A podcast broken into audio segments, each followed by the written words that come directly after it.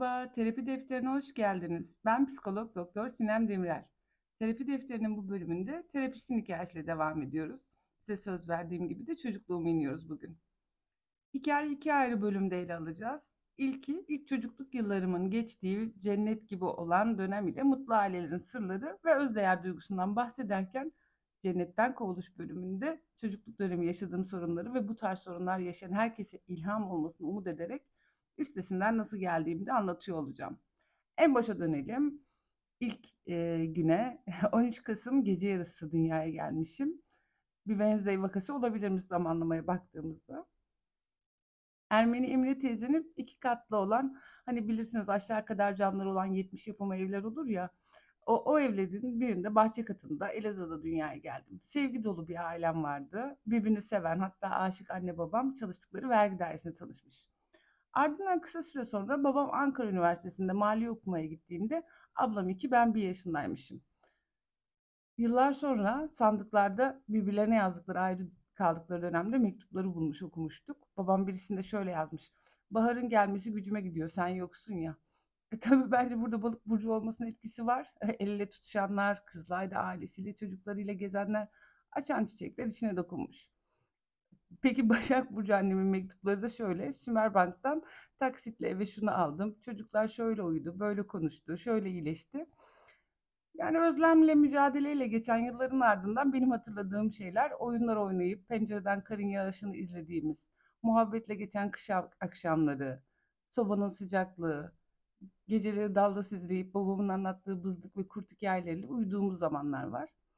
Küçücük bir yuvamız, birbirini çok seven insanlarla dolu sıcak anılar uyandırıyor bende.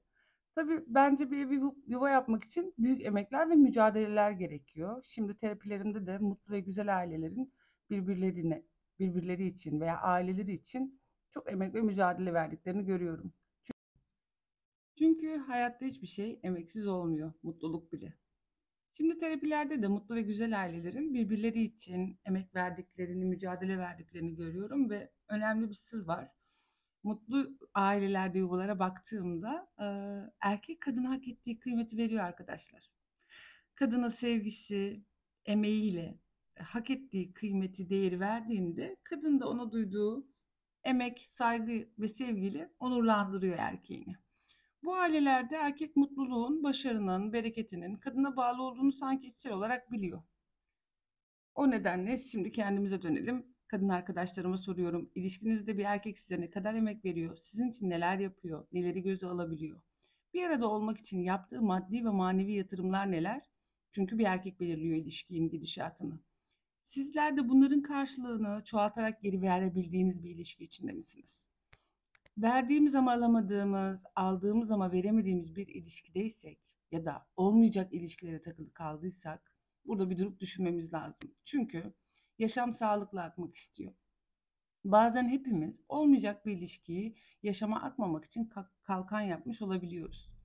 Terapilerde en sık gördüğüm şey bu. İnsanın kendini sabote eden bir yanının olduğu. Bu konuya sonra değiniriz. Bu belki önceki ilişkilerimizde veya ailelerimizde aldığımız yaralar nedeniyle de olabiliyor. Bu yüzden bağlanmaktan deli gibi korkan yanımızda yüzleşmemiz gerekiyor. İlişkilerle ilgili de bir bölüm yapabiliriz, yoksa bu bölüm uzayacak gibi. Birçok danışanım oldu. Çocukları veya aileleri için gelen birçok erdemli, güçlü erkek gördüm. Mesela bir üst düzey yönetici danışanım vardı. "Karım mutluysa ben mutluyum" diyordu. Kadının mutluluğu yuvanın ve çocuğun mutluluğu olduğunu, içgüdüsü olarak bunu bilen erkekler, sahip oldukları geminin kaptanı olduğunu bilerek gemilerini koruyor bu erkekler. Sirenlere kapılmamanın yollarını da biliyorlar. Hem iş yaşamlarında hem aile hayatlarında sevilen, saygı duyulan erkekler oluyor bunlar. Çünkü bir erkeğin gücü ahlakından, karakterinden ve değerlerinden gelir. Peki nedir bu sirenlere kapılmamak? Onların hikayesi şöyle. Açık denizlerde, kayalıklarda bu güzel sesleriyle denizcilerin aklını başından alarak gemilerini karaya çarpmasına, hatta parçalanmasına neden olan deniz canlılarını temsil eder sirenler. Erkeğin yolunda sirenler bazen bir kadın, bazen kötü bir alışkanlık veya onu yolundan saptıracak birçok cazip fenomeni temsil edebilir. Çünkü o sesi, o büyülü sesi duyan erkekler, gemiciler o sese kapılmaktan kendilerini alıkoyamadıkları için böyle kulaklarına tıpalar koyarak oralardan geçermiş bu mitte. Tabii ailelerde kişilerin köken aileleri ve onlarla olan ilişkiler de çok önemli bir belirleyici mutlu ailelerde. Çocukluğumuzda bizi seven, tüm kış yolumuzu gözleyen babaannemi, dedemi, anneanneme her yaz giderdik. Her kış bize bakmaya gelen anneannem varlığı, sevgisi, neşesi, sohbetiyle bize bilgelik katardı. Bizi canları gibi seven amcalarım, halalarım, dayılarım, teyzem, kardeş gibi büyüdüğümüz kuzenlerimle bir Çağınırmak filmi tadında büyük sofraların kurulduğu bayramlarda hep bir arada olurduk. Her biri bizi hayata, sevgileri ve katkılarıyla, varlıklarıyla bir şekilde hazırladılar. Aile büyüklerimizin çok önemli bir de sırrı vardı. Bir tartışma veya bir sorunda anneannem ne kadar huysuz olsa da babamın nispeten muhafazakar olan babaannem ise kendisine göre modern olan annemin yanında yer alırdı. Yıllar sonra temelde evliliklerin büyük bir kısmındaki bozulmanın en büyük nedeninin eşlerin köken aileleriyle yaşadıkları çatışmalar olduğunu gördüğümde bunun ne kadar büyük bir bilgelik olduğunu anladım.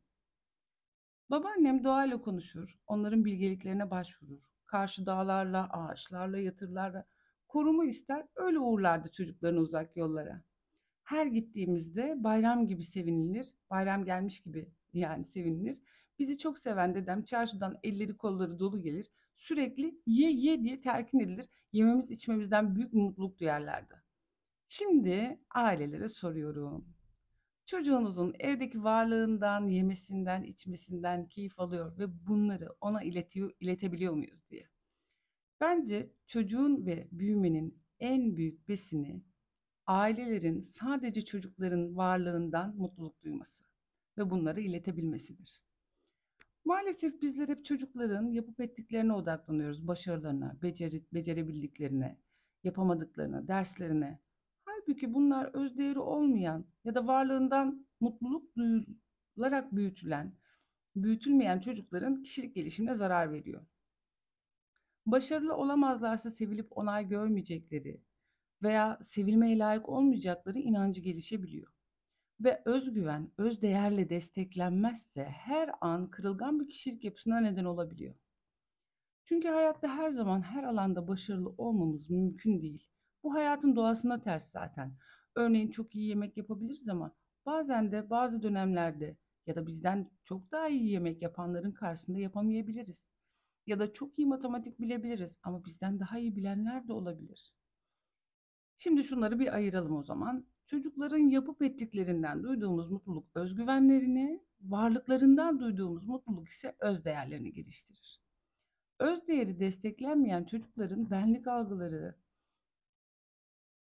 yapıp ettiklerine bağlanır. Hiçbir insan kendilik değeri öncelikle yapıp ettikleriyle ilgili olmamalıdır. Özdeğeri önemsenmemiş çocuklar sadece başarılı olurlarsa sevilmeye layık olduğunu düşünürler yetişkin hayata geçtiklerinde. Kendilik değeri çocukta aile tarafından yeteri kadar desteklenmeyenler hep başkaları tarafından onay ve değer görmeye ihtiyaç duyuyorlar. Ve ne kadar başarılı olurlarsa olsunlar içlerinde hep bir tatminsizlik, yetersizlik ve anlamsızlık duygusu yaşıyorlar. Başkalarının onayına, takdirine muhtaç kalmak ne acı. Yapıp ettiklerimiz emeğimizin, çabamızın bir sonucudur. Tabii ki çok değerlidir. Ancak hiçbir beceri kişinin varlığından daha değerli değildir. Şimdi özgüveni yüksek, başarılı bireyler biz yetiştireceğiz derken kendilerinden başka hiç kimseyi düşünmeyen, bencil, hep kazanmak isteyen, kaybetmeyi hazmedemeyen, sevgi nedir bilmeyen nesiller yetiştirir olduk. Anne babalar yapıp ettiği hiçbir şeyi beğenmediğimizde, mutlaka iyileştirecek bir nokta bulduğunda, doğrudan ya da dolaylı kıyaslamaya gittiğinde, takdir etmediğinde özgüveni ve benlik saygısı düşük bireyler olmasına sebep olabiliyoruz. Böyle yaparak cesaretini kırıyor ve potansiyellerini gerçekleştirmesine de engel oluyoruz aslında.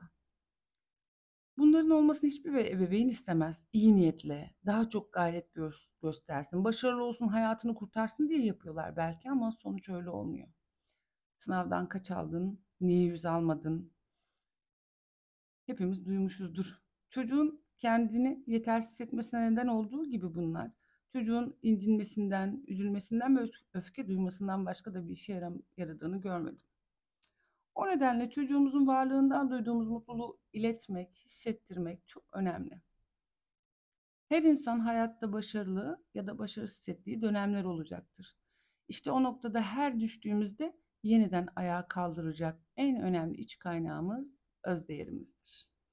Peki nasıl sağlayabiliriz?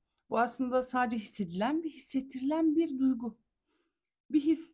Çocuğumuzun öz değerini sadece varlığından, yani var olmasından, evdeki sesinden, nefesinden duyduğumuz mutluluğu, iyi ki varsını sözlerimizle, davranışlarımızla ona aktarabilirsek desteklemiş oluruz. Şimdi biz de içimizden bunları belki de daha önce duymamış veya duymuş ama unutmuş olan o çocuğa hem de kendi çocuğumuza söyleyebiliriz. Mesela iyi ki varsın, sesin, varlığın bu evi, dünyayı şenlendiriyor. Senin büyüdüğünü görmek çok güzel. Birlikte paylaştığımız şu anıları çok seviyorum. Birlikte olmaktan mutluluk duyuyorum seninle. Kitap okumak, oyun oynamak, alışveriş yapmak çok keyifli. Yemek yerken ona bir gülücük atın. Bol bol sarılın, öpün, koklayın. Aynada birden kendimizi fark ettiğimiz bir an, gözlerimizi sımsıkı kapayıp açıp gülümseyelim ve iyi ki varsın diyelim kendimize. Öylelikle varlığından duyulan mutlulukla büyüyen çocuklar cennet gibi çocukluk yaşarlar ve ileride kendilerine, başkalarına faydalı olma yolunda olan, başarısız olduklarında da bunun öz değerlerinden bir şey eksiltmediğini bilip varoluşsal sancılara, narsistik incinmelere yaşamayan, denemeye devam eden ve bağ kurabilmenin de bu dünyadaki en anlamlı değer olduğunu bilen yetişkinler olabilirler. Siz de öyle olabilirsiniz. Terapi defterini dinlediniz. Terapistin hikayesi Cennetten Kovuluş bölümünde görüşmek üzere.